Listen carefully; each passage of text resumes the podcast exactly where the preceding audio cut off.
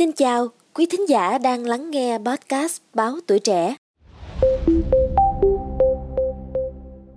Thưa quý vị, trong thời gian tới đây, mặt trời sắp hoạt động mạnh mẽ và sẽ gây ra nhiều cơn bão mặt trời hơn nữa. Khi đó, các hạt tích điện và bức xạ đều hướng về phía trái đất và điều này được dự đoán là sẽ gây ra những sự kiện kỳ lạ chưa từng thấy. Dự kiến vào năm 2025, mặt trời càng gần tới đỉnh điểm chu kỳ hoạt động hơn thì sẽ càng có nhiều cơn bão bức xạ ập đến hành tinh của chúng ta. Theo thông tin tìm được thì trang Business Insider đã điểm lại một số điều kỳ lạ nhất xảy ra trong quá khứ mà có thể hoặc là chắc chắn thủ phạm chính là bão mặt trời. Đơn cử như là trường hợp bão mặt trời đã từng cản trở tín hiệu SOS phát ra từ tàu Titanic cách đây hơn một thế kỷ trước – năm 1912, một văn bản được lưu giữ về vụ chìm tàu RMS Titanic đã cho thấy cực quang đang nhảy múa trên bầu trời khi mà hành khách hốt hoảng chạy trốn khỏi con tàu biển khổng lồ đang chìm để tìm thuyền cứu sinh. Những ánh sáng đầy màu sắc kỳ lạ đó có thể chỉ ra hoạt động của một cơn bão mặt trời. Bà Mila Zinkova, một nhà nghiên cứu thời tiết độc lập tại Đại học California San Francisco, Mỹ, đã có 14 công trình nghiên cứu về vai trò có thể có của thời tiết trong các sự kiện xung quanh con tàu Titanic.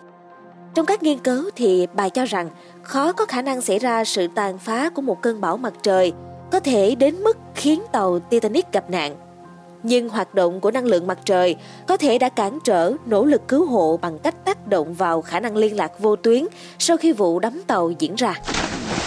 Điều đó có thể giải thích rõ ràng được rằng tại sao con tàu La Provensis gần đó không nhận được tín hiệu SOS của Titanic và Titanic không nhận được phản hồi dù đã kêu cứu. Một trường hợp khác là vào năm 1972, được cho là bão mặt trời đã làm nổ thủy lôi trong chiến tranh ở Việt Nam – Cụ thể, các phi công quân sự Mỹ bay về phía nam cảng Hải Phòng ở miền Bắc Việt Nam đã chứng kiến hai chục thủy lôi nổ dưới nước mà không có nguyên nhân rõ ràng.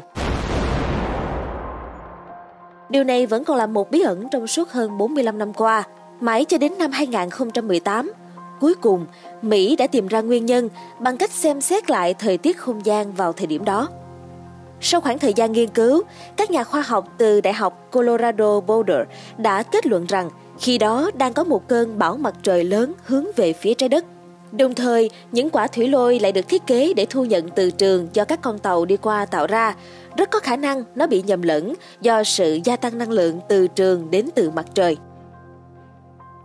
Một trường hợp khác là vào năm 1989, New York đột ngột bị mất đến 150 MW điện mà không rõ nguyên do. Được biết thì lượng điện bị mất đó đủ nhiều để có thể dùng cho khoảng 24.000 ngôi nhà ở Mỹ.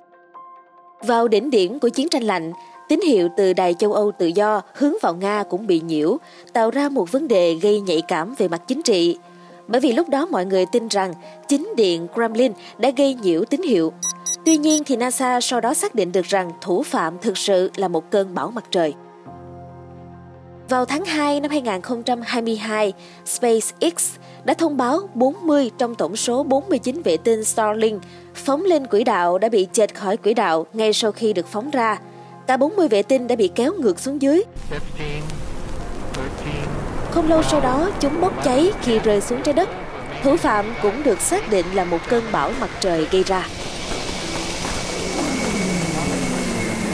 Chưa dừng lại ở đó, vào năm 2003, Tỷ lệ cược của một ứng cử viên chính trị đã tăng đáng kể khi họ tập hợp 4.096 phiếu bầu bổ sung ở quận Sharpeville.